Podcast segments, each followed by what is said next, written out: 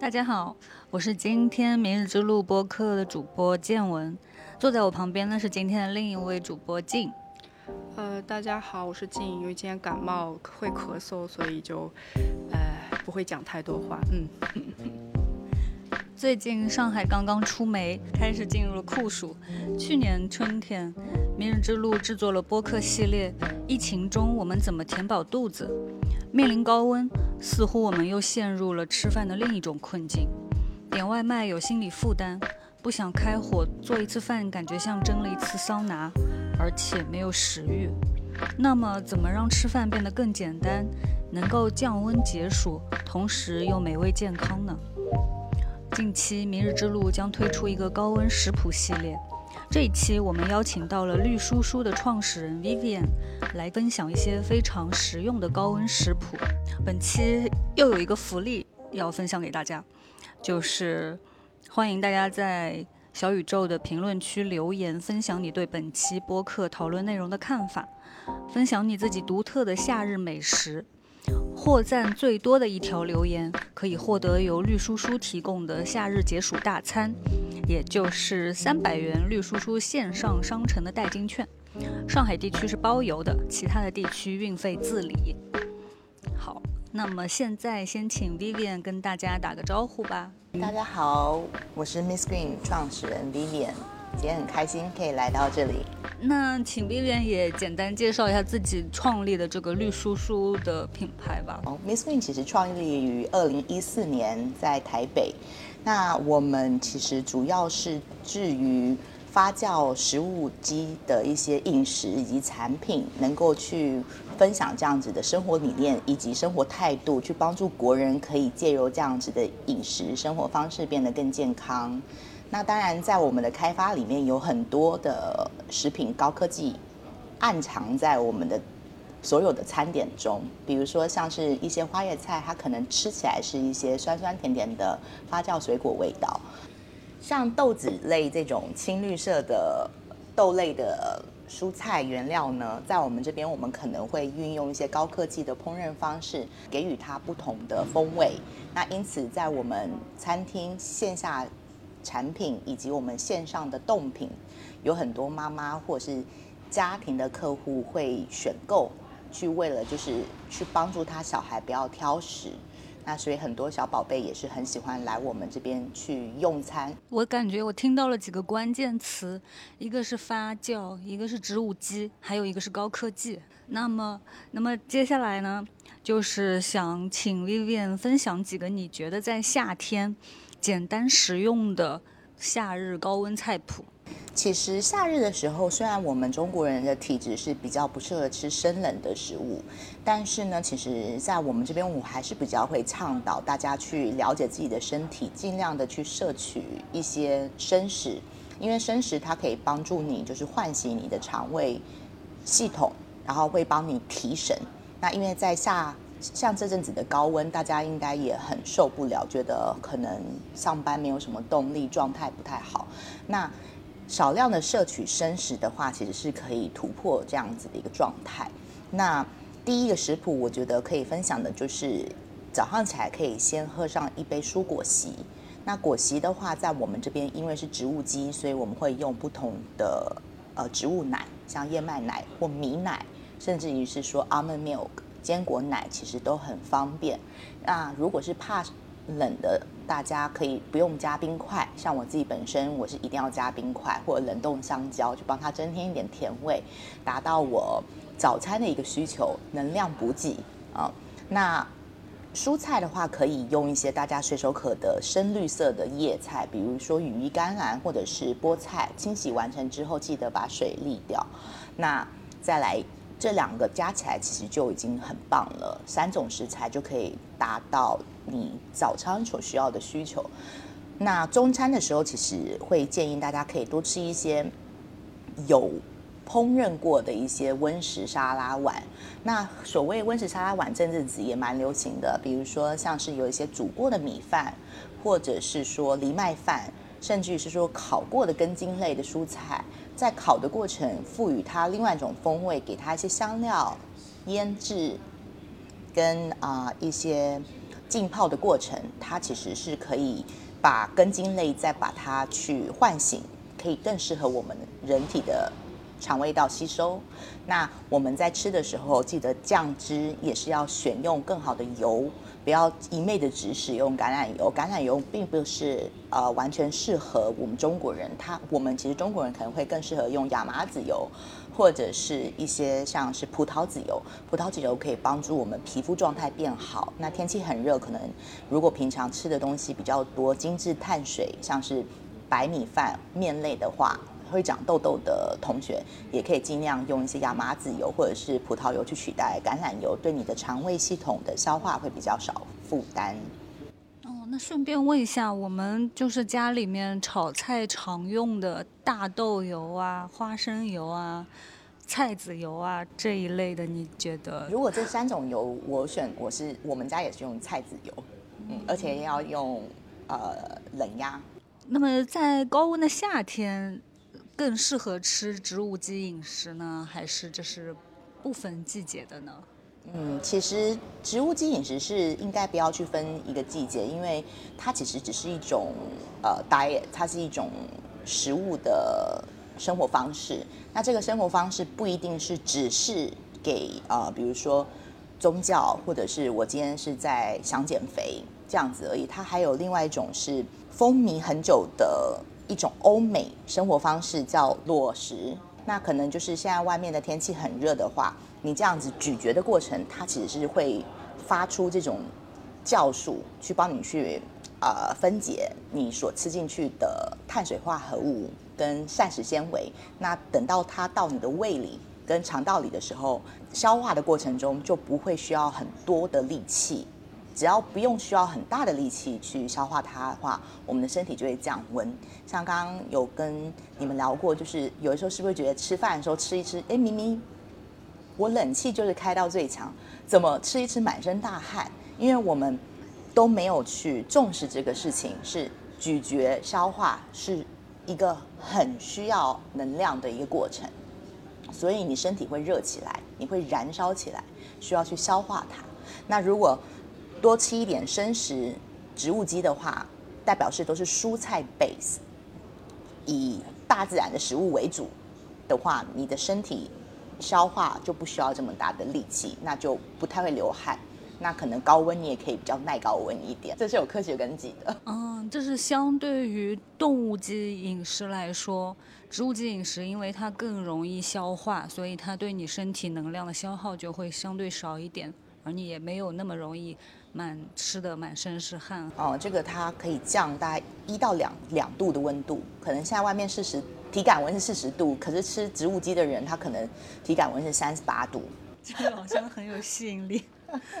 嗯，那么关于生食和熟食，还想问问你，就是在你自己的饮食搭配里面，就同样是植物基饮食，那么你自己这个生熟的搭配比例会是怎么样的？OK，这刚刚就有聊到这个食谱关于中餐的部分，午餐的时候建议大家吃一些。呃，沙拉碗，那它熟食的比例我建议是一半，那生菜的部分跟生食的部分我也建议是一半。但是如果你是刚开始的新手，你可以先从两成八成开始，呃，再慢慢慢慢加进去。比如说，我今天烧了一锅，嗯，呃，咖喱或者是番茄炒蛋，那它是已经炒过的，那我再加一些鱼甘蓝进去。跟我的五谷燕麦米进去，这个其实就是算是两成到八成的一个比例，因为你的生菜只是占两成，但是你的番茄炒蛋跟你的五谷燕麦占八成，然后你再慢慢慢慢的用视觉的方式去循序渐进，把生食再往上加，然后你会发现身体其实会有一个呃消化的改变，以及你的心态跟你的状态在。咀嚼的过程，你会觉得是一种压力的释放，因为其实人咀嚼，我不知道大家有没有养狗，其实这是一个题外话，就是我有养四条狗，所以狗它的咀嚼肌很发达，因为它们是要咬骨头，它们是不是咬骨头去解压、释放压力？在咀嚼的过程，它散发出来的口水会去分解，那这个过程是可以让它减压的。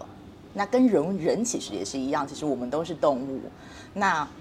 咀嚼越多越好，因为你的口水会帮你先帮你先分解。到胃里再分解第二次，到肠道才是最后一关。关于刚才两个食谱，我还有一个问题，就是早上你喝那个蔬果昔的时候，不是有时候会加冰块或者冰香蕉吗？对，因为中国人肠胃不是一般来说认为是比较弱的嘛。早上起来会喝一杯温水作为一种什么家里的饮食习惯的话，所以你是一开始就能够耐受清晨起来的一杯。冷的蔬果，现在还是慢慢变成这样。你要真的答案还是官方答案？我真的真真的答案，要真的答案。真的答案的话，我自己本身我是一个呃内涵燥热体质。呃，那因为我们很相信，是因为我们家阿姨跟我叔叔他们都是学西医，后面又转中医。所以我们相信是用西方的医学去检视自己的身体，但是用中医的方式去疗养。那所以在呃成长的过程，就是爸妈也常常会让我们吃中药啊这些。那后面的时候，其实到国外留学，发现就是生食对我是比较能够降我身体的燥热。那我的身体也会因为吃多一点生食冰的东西，我的痘痘会长得比较少。那反而是。他要我一直喝温水，一直喝茶，这部分我会里面会很燥。那这个每个人的体质不太一样。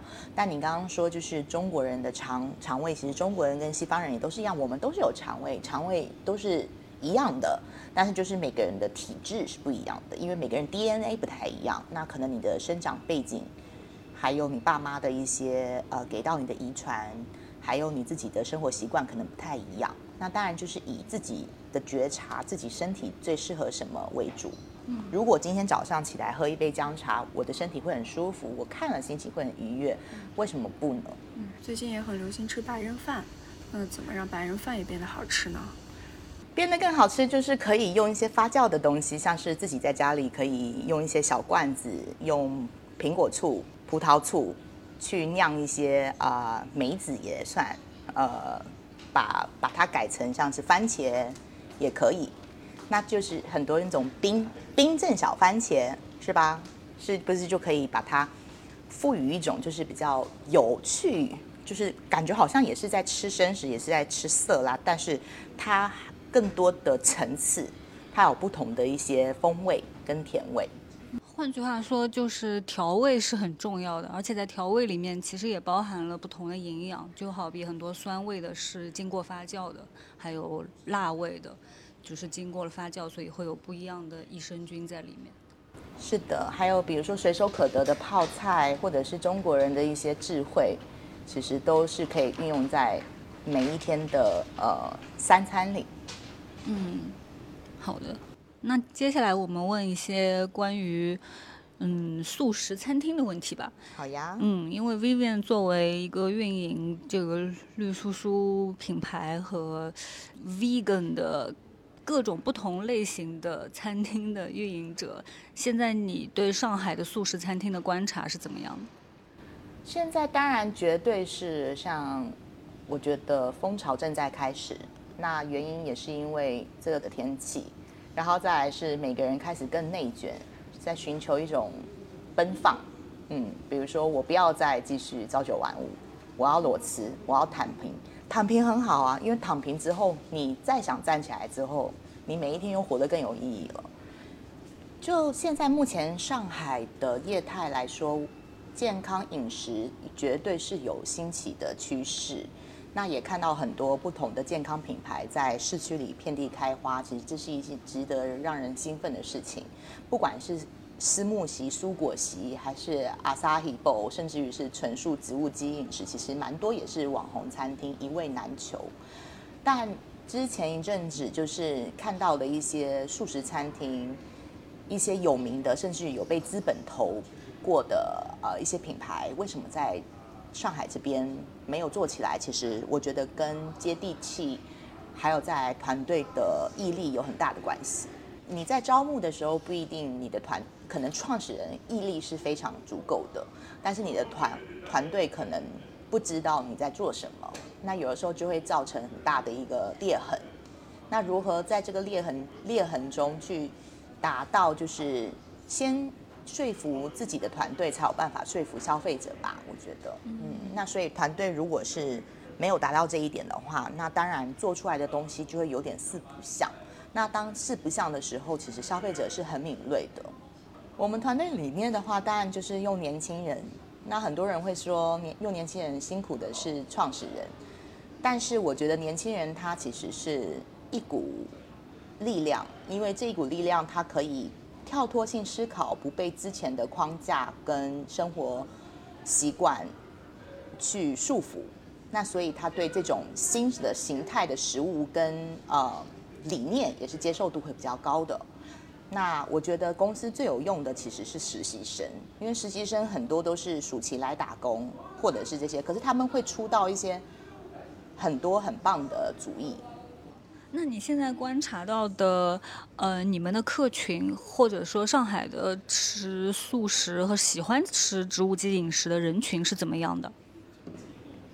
喜欢吃素食的人群，其实他对生活要求已经有一定的觉知，跟他的生活。已经有一定的一个洗练，目前是这个样子的。那当然也是有变年轻的趋势，但是年轻人还是会对，就是比如说价钱啊，或者是不太清楚里面的营养价值啊，或者是为什么要吃素这件事情产生一些疑问，就会比较却步。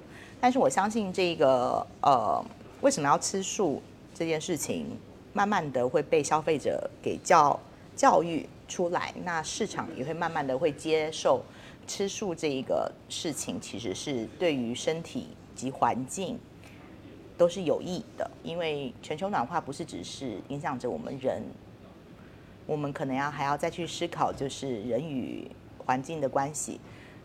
天气这么热，其实对全世界所有的动物都有影响，包含我们要吃的动物。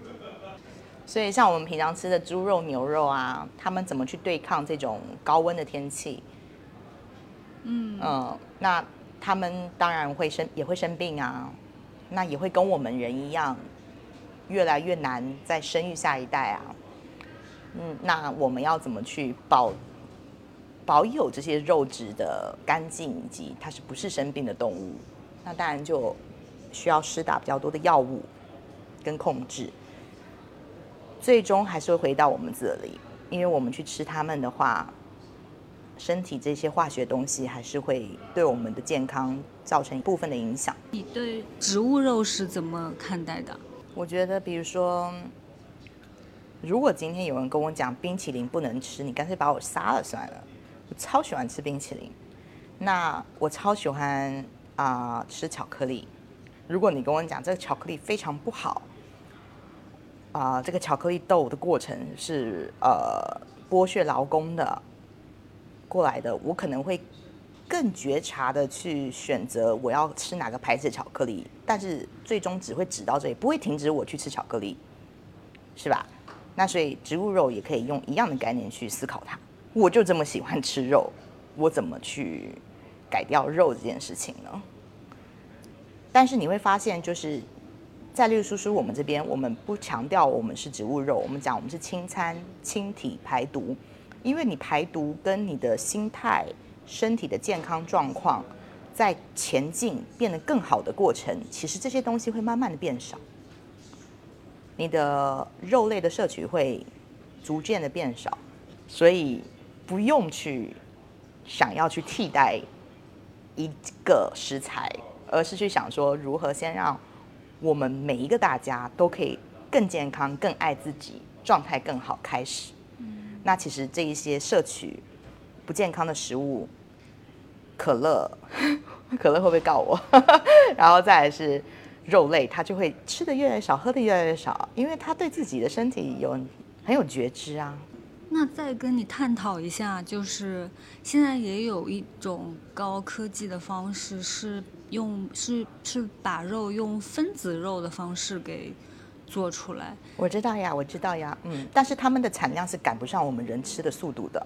我希望他们的产量可以赶得上，但是目前以中国的体体积量，我觉得还需要很大的投资的这个呃经费，嗯，除非是说你可以赶上产量，这是第一步，然后再来是价钱。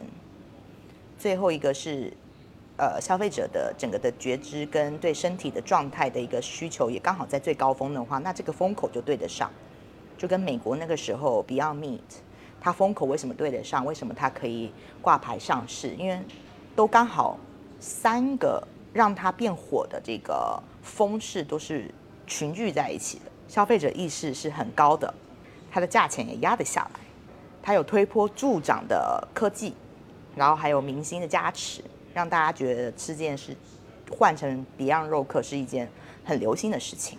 那可是这是在美国的市场，那在中国的市场的话，还有一段路要走，因为中国人的方式还是以食疗、中医养育自己、爱自己开始。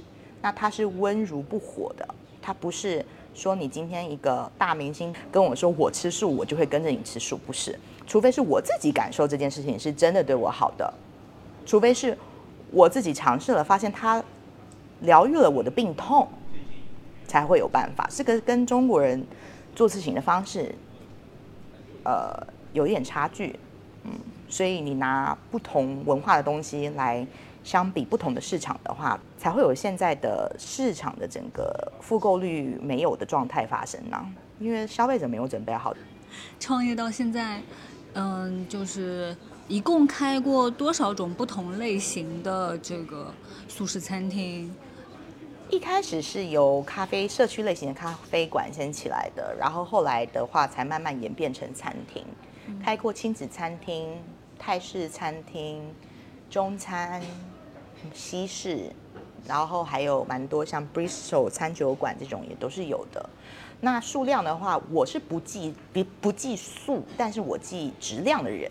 嗯，那当然这么多的 concept，我们团队跟我自己本身也是呃在中间学习蛮多的，但最终疫情最后还存活下来非常好的两家餐厅，一个是泰国料理的呃 The Green Room，然后再是西餐的类型的 Miss Green。那因为之前在当妈妈之前，我的名字就是 Miss Green Vivian，那所以现在当妈妈之后，我觉得 Miss Green 是变成我女儿，我是 Miss Green 的妈妈，所以说 Miss Green 对我来说是有一点传承的意义在，以食物为本去出发，然后去实验蔬菜，然后看蔬菜怎么样可以变得更大众化，让消费者喜欢，重新爱上它。在大自然里也可以摄取到这么多的元素、营养，以及也可以跟自己的身体做一个和解。其实说到这边，我想要讲到一点，就是其实我们有没有想过，其实我们的身体真的很可怜。每天早上起来，我们什么时候跟我们自己的身体说谢谢你？反而是一昧的起来之后看手机，然后到了时间点去上班，然后吃东西给他垃圾食物。然后到下午，同事之间在聊天，才发现自己要减肥，就给他断食了，或者是喝代餐。那我们的肠胃、我们的皮肤呢？我们的身体、我们的器官呢？什么时候我们才会真正的去聆听自己身体的声音？当我们把身体当做是一件很神圣的事情的时候，我相信很多东西也会被化解的，比如说。不要一昧的减肥，不要一昧的整形，多给自己的身体一点鼓励，给他运动，让他血液循环好，让他状态变好。借由你放进去的染料，也就是我们的食物，多喝水，让皮肤可以呼吸。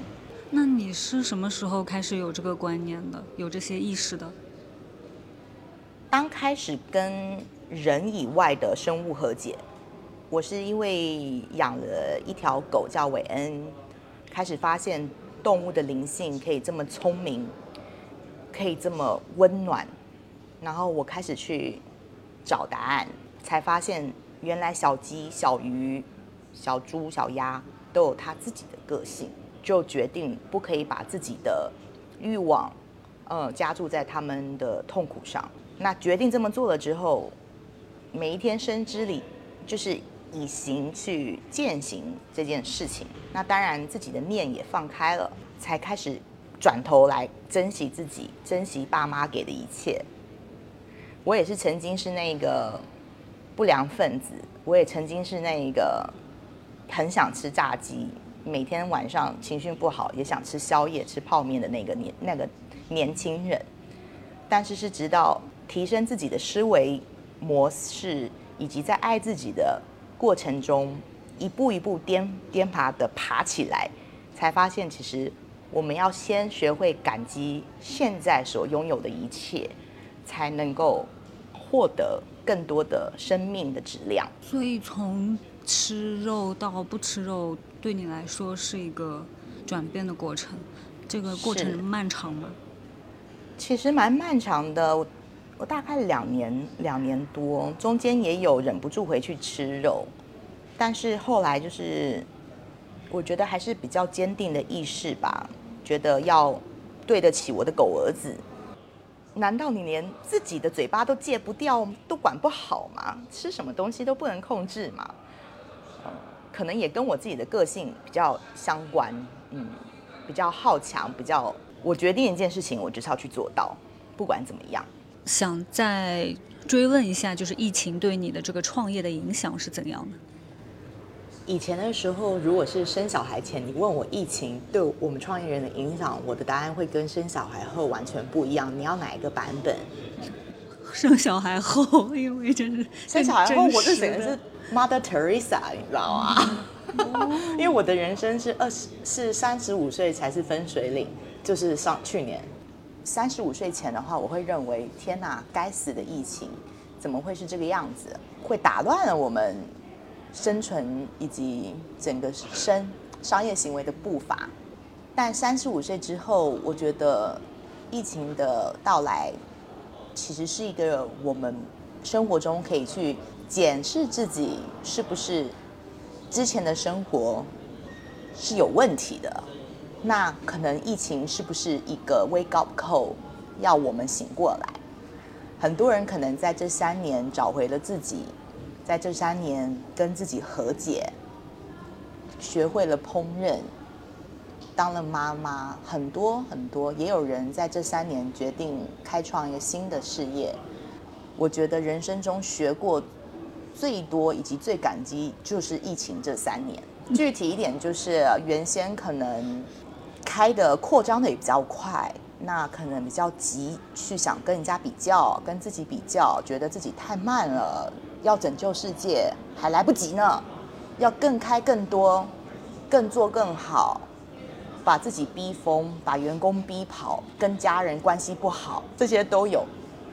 但疫情的时候，你根本没有办法做选择，你根本没有这个喘息的机会，你就是决定要关还是要开。那你要开，就是要再拿出更多的资金成本出来，所以当下就是必须要认清现实，做出决定。那也没有所谓的比较了，因为就是活下去才是最重要的。所以关了那么多店，以及裁了那么多的员工，我的坚持是每一个裁员，就即使我人不在现场，我都要跟这个人通一通电话。感谢他在我们公司的付出以及努力。那你能想象我裁了多少人？我听到多少的梦想因为疫情而必须要放下？应该算是一种痛吧。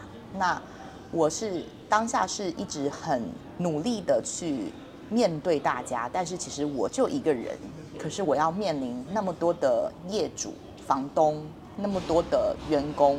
支持着我的梦想，跟我一起打拼的大家，所以当下的那个撕裂跟拔河其实是很大的。你不管今天创业有多少的理想，还是什么，你还是要有办法面对现实。那这个疫情三年，正好也是你的自己的个人身份从女儿变成妈妈的一个转变。这个转变可能也跟我自己的念可能想开了有一点比较多，因为之前就会很纠结在。业绩多少啊？客流、客单多少啊？这种鸡皮蒜毛小事吧。然后业绩不好，快一点做行销、做促销。到最后整个疫情就算了，我和解，人家也不能出来消费，我们也不能开店，那要干嘛呢？薪水照发，还好那个时候银行还有钱，但是也烧光了，烧到最后要去跟爸妈借钱，要去跟姑姑叔叔借钱，要去跟银行借钱，最终就跟每一个他们都和解了。因为跟他们借钱过程，我要去解释为什么我亏了那么多钱呀？为什么我需要你这一次再来资助我，让我可以发出这么多人的薪水？那他们当然也会质疑我或担心我。你现在还养着四十几个人，是什么意思？你自己当妈了都养不活。那我就说。这只是这几个月，终究会过去。那事实也是证明，每一次风控到解封的过程，我们的业绩都是有明显的回流。那所以在跟他们解释不要担心我，我这个决定是对的的过程中，我也开始慢慢接受他们对我的想法。以前的时候会觉得你们就是。来 judge 我，来管我，觉得我是在做这件事情没什么意义。但现在我发现，其实他们在心里对我的尊重以及对我的支持，是意想不到的多。以前的时候会觉得你们不支持我，我自己去外面闯啊。现在疫情之后不一样了，因为要借钱了，那我总要有办法去解释说为什么要借，我要花在哪，那什么时候可以还，是吧？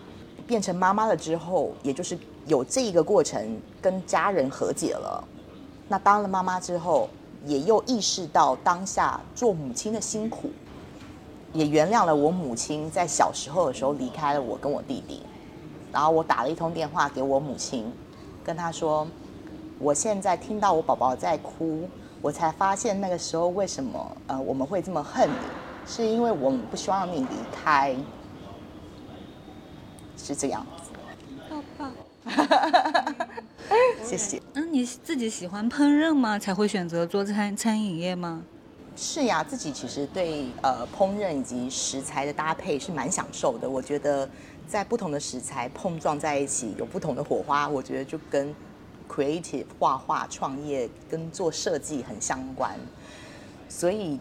平常烹饪的话，对我来说是一种就是休息的过程，我觉得是非常有趣的。那这方面有没有受到家庭的影响呢？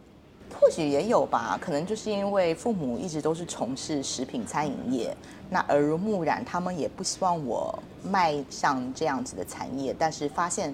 这也是他们传递爱的一种方式，因为他们可能平常比较没有时间陪伴我们，但是他们唯一跟我们在一起的时候会说：“你不要再吃油炸的食品。”因为妈妈帮你做了这一锅汤，然后我爸可能回来就帮我准备一个派这样子。那这是他爱我的方式。那可能在中国家庭的话，爸爸妈妈说爱是一件很难的，但是以他们的这样子的举动，是我能够感受被爱的。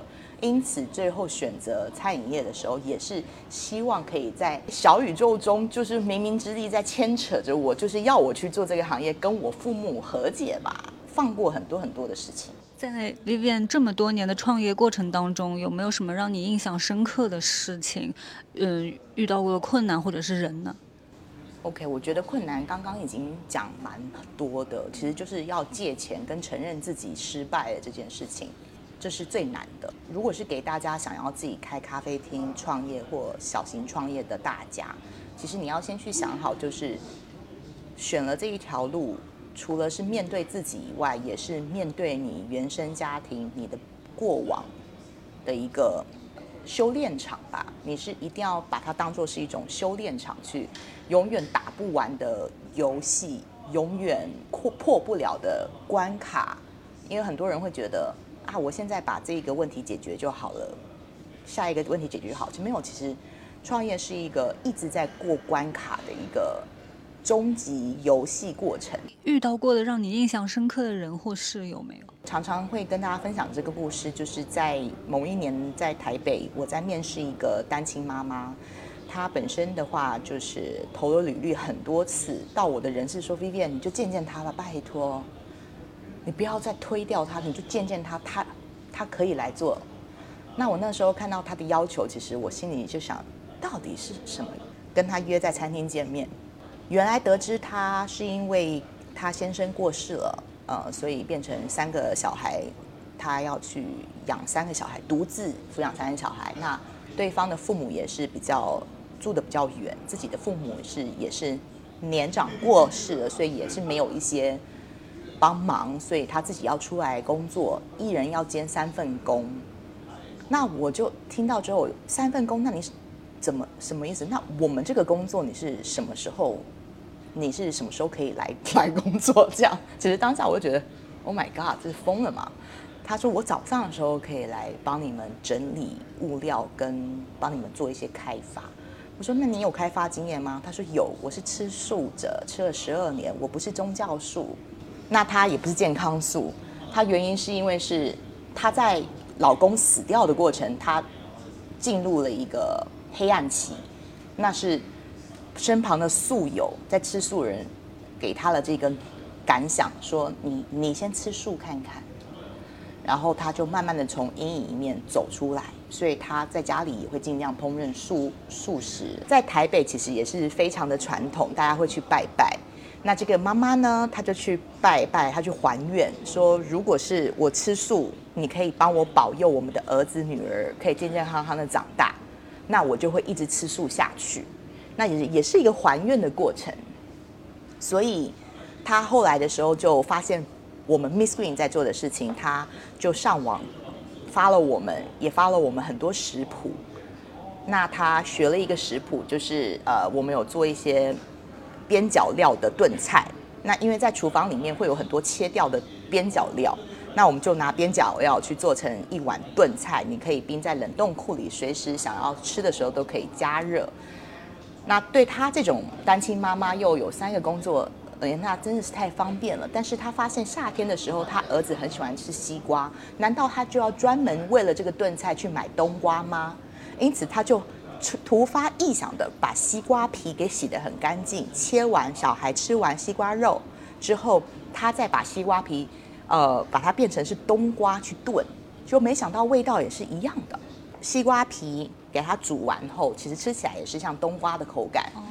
那我听到我就觉得很有趣，就一直问他说：“那你平常一天的生活是怎么安排的？”他最后就跟我说，他的早上呢是早上八点从 Seven Eleven 的凌晨工下班，下班之后回到家里给家小朋友煮完早餐后，他会先小歇一下，然后他十点钟可以来我们这边工作，然后做到。中午之后，他可以从我们的餐厅走路送便当去他给他小孩，他的小儿子，因为他小儿子的学校在我们的餐厅附近。那我听完之后，我就 OK。那你送完之后还要回来，那你什么时候睡觉？那你下午还有另外一个工作？他就说他在休息的中间，他养成一个习惯，是人一天睡八个小时，他把八个小时拆成中间这几段时间去睡。那我就问他说：“那你？”为什么会想要来这些地方工作？他说他是会去探讨这个路程，他可不可以骑脚踏车到这几个地方？这个妈妈她会去研究，就是附近她会最短的车程、最少的碳排放的距离。我听一听之后，我才发现这个人根本就是 ESG 先行者啊！一个是他厨房做到 reuse，重新使用。就是西瓜皮的部分。第二个是他的生活做到最精简，他 reduce reduce 他一天生活的一些放空的时间，他拿来睡觉。然后再来最后一个是最后一个是什么？我也忘了。反正就是他是一个非常碳中和的人，所以最后我就让他去 lead 我们公司的这一个 reuse 的 program，就是所有的丑蔬菜。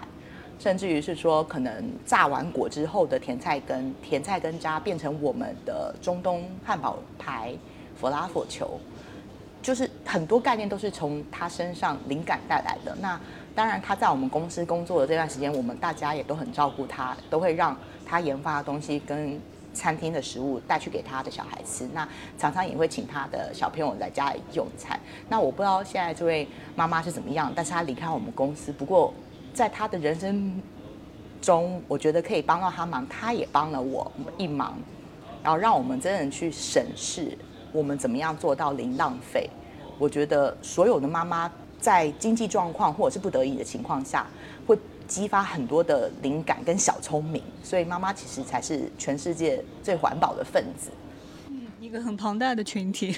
是的，因为他会去想怎么样去节省、省电。然后吃饭的时候把食物吃完，不要浪费食物。然后把自己用的东西，保护好，洗衣服折好，留给女儿穿。像我到现在三十六岁，我还在穿我母亲她二三十岁的衣服。所以这其实是真正的一个可持续性的循环概念。其实，在每一个家庭都有一个可持续性的循环的宝库。那其实都可以从爷爷奶奶、爸爸妈妈的智慧开始。嗯，引导人们的这个对于健康饮食的消费观念，你有没有什么心得？好，就其实引导消费者跟大家可以往这一个路上前进，或者是选择这样子的。植物饮食生活方式，我希望大家可以就是去问自己一些呃比较严肃的问题，问自己，呃，就是我是从哪里来的？因为当你去问自己是从哪里来，你是生之于父母，你养之于父母，那你的身体，你的一切养育之恩是给他们给的。那所以，当我们去问我们自己是谁的时候，我们会更了解自己。更了解自己的身体，知道怎么样对我们是好的，这第一步。那第二步呢是，怎么样子去找到同频的人？比如说，有些人喜欢去瑜伽馆、去健身房，或者是去参加一些社群活动。其实不一定是他就是真的是爱好而已。有的时候他是去连接。我是希望大家可以去问自己：我们为什么要连接？那连接的当下，为什么只跟人连接？我们也可以跟动物连接呀，我们也可以跟环境连接呀。那我们问自己这个问题之后，其实离你去做这个决定就不远了。是你可能要聆听自己的身体，以及学会静下来。因为现在太多人都是自动导航的状态，被手机所控，被外在事物所控。那之前有人问过我说。那这个跟你自己是老板，你自己是创业有很大关系。你可以掌控你自己的时间，那我们没有办法。但是我觉我听到很多都是为什么我做不到，而不是我去想办法去达到。因为当妈妈之后，时间也是很撕裂的，很琐碎的。那以前会觉得时间可以管理的很好，小孩一来了，全部都没了。那是如何在中间找到平衡？这个是跟自己的觉察，跟自己。静不静得下来，定不定得了心，有很大的关系。那你的心可以定下来，那你做了第一次尝试，你觉得没什么效果，再做一遍，再做第二遍、第三遍，你会发现每一次做，你的心态都不一样。每一次在咀嚼的过程，你脑袋瓜想的东西也不一样。然后到后面，你自己身体的反应，这种清凉跟轻盈的感受是自己的。是自己可以掌控的，这就是你可以复购，你可以去爱上这个生活方式的一个引导。我觉得这个跟爱自己有很大的关系。嗯，一个人他走出尝试的一小步，然后得到的正反馈，才是他继续往这个方向走的一个引导。是，而且你别不能急啊，你不能说我一次、两次、三次就期待的会有多大天翻地覆的效果，那你就是是减肥药就好了呀。就是大家在想要变好、变美、更爱自己的过程，却没有耐心。你都不善待自己的身体，不把自己的身体当成一回事，那谁能够去帮你呢？对，最后负责人是第一责任人是自己。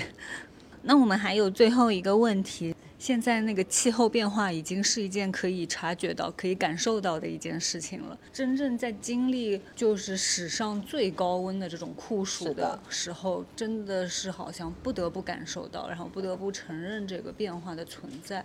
Vivian 有没有什么对于普通人来说应对气候变化可以做的一些建议呢？这这几个月以来，因为天气的炎热，虎头鲸开始攻击来看虎头鲸的的人。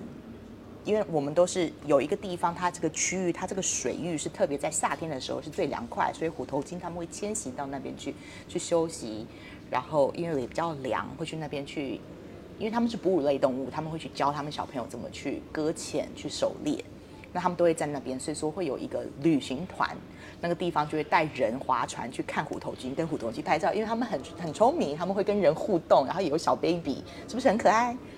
但是呢，这几个月已经出现无数起虎头鲸攻击来看他们的这些旅游团，甚至于还意图要把船翻开来，不是要去伤害他们，也不是要支持他们，就是要用身体去磨蹭他们的船只，告诉他们你们不要再拍了。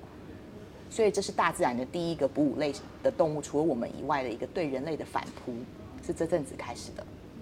那因为虎头鲸它跟呃鲸所有的鲸鱼里面，它是 top three 的高智商的动物。全球暖化嘛，动物开始灭绝了，很多有钱人就抢着去非洲去 safari，然后所以非洲的经济突然间暴增，就是野生动物的这个旅游行业就兴起了。嗯，所以很多人就会特别去找这种旅游客可以看到的路径，或者是去打扰他们的栖息地。然后在那个地方做出一些开发，那所以我们到底要什么时候才会去觉察、领悟这个地球不是我们人的，是万物的？虎头鲸它对游客的这个反扑，其实对我来说是很大震撼，因为他们是对人非常亲近的。如果你是喜欢海洋动物的话，你会去冲浪，你会去游泳的话，你会看到其实海豹、海狗跟海海豚。他们就是跟小狗一样，它就只不过是活在水里，那跟小狗一样。它受到渔网勒住什么的，他会叫你来帮他，因为他知道你的手可以帮他解开。我们什么时候才能够意识到这一些动物它的高智商，以及它也有情感？对人类中心主义如何才会借由这些生物的同理去同情他们，去放下这一切的追求？我我可以稍微补充一下，就是刚才讲到那个虎头鲸，因为今年有很多那个新闻在报道，就是因为这个海水的升温今年是异常，这个对于海洋生物来说是一个灾难，因为他们不习惯生活在这么高温的这个环境里面。是的，去感受大自然，去感受跟动物做连接，跟生命做连接。就是突然想问你，就是我们跟自然做连接的时候，其实大部分见到的是植物嘛，但是我们并不觉得吃植物是有问题的。这是植物没有中枢神经。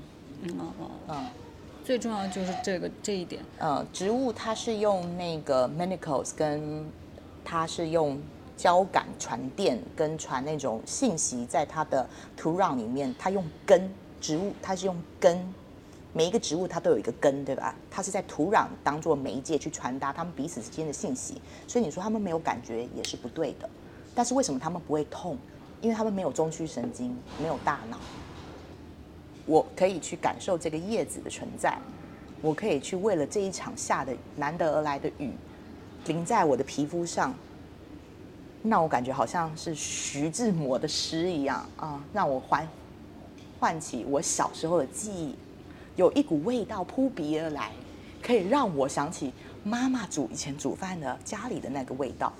哎，不好意思，植物跟动物没有，因为我们是一个非常情感丰富，而且这么 sophisticated、这么交感错乱神经组成这么一个伟大的灵长类动物，因此是我们的责任要去照顾所有的事情。